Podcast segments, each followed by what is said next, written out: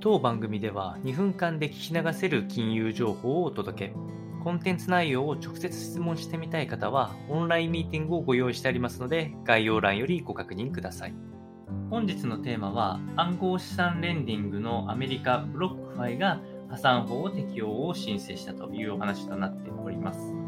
えー、この暗号資産をまた貸し出すレンディングというもので、えー、レバレッジを利かした取引を行っていたブロックパイの破綻となりまして、えー、先日破綻した FTX、こちらも同じくレンディングの会社になっておりますので、えー、暗号資産がどうこうっていうよりは、それを貸し出して、えー、資金を集めていたっていうところが、あ2社とも経営破綻に招いたところ。で今回はやはり FTX が破綻したことによって、債権回収自体が、この BlockFi 自体が難しいと判断したこと、えー、もう通常の業務もかなり難しいという判断から、あ Chapter 11を、えー、適用申請となっております。で、現在は手元資金は356億円程度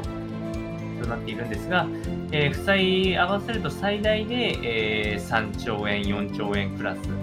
少なければ、えー、30億あ、3000億ですね、3000億ぐらいで済むと思われるんですが、やっぱり、えー、現実的にはあもう支払いが難しいというところですね。で、えっ、と、現状もう顧客への出金、えー、は停止されていて、まあ、残念ながら、あもし、えー、ブロック開発されている方は、えー、手元資金っていうのはちょっとこう戻ってくるのは難しいかなというふうに考えられますので、まあ、今後も経営破綻みたいな連鎖が続かないことを願いたいとは思いますが、え参考にお届けをいたしました。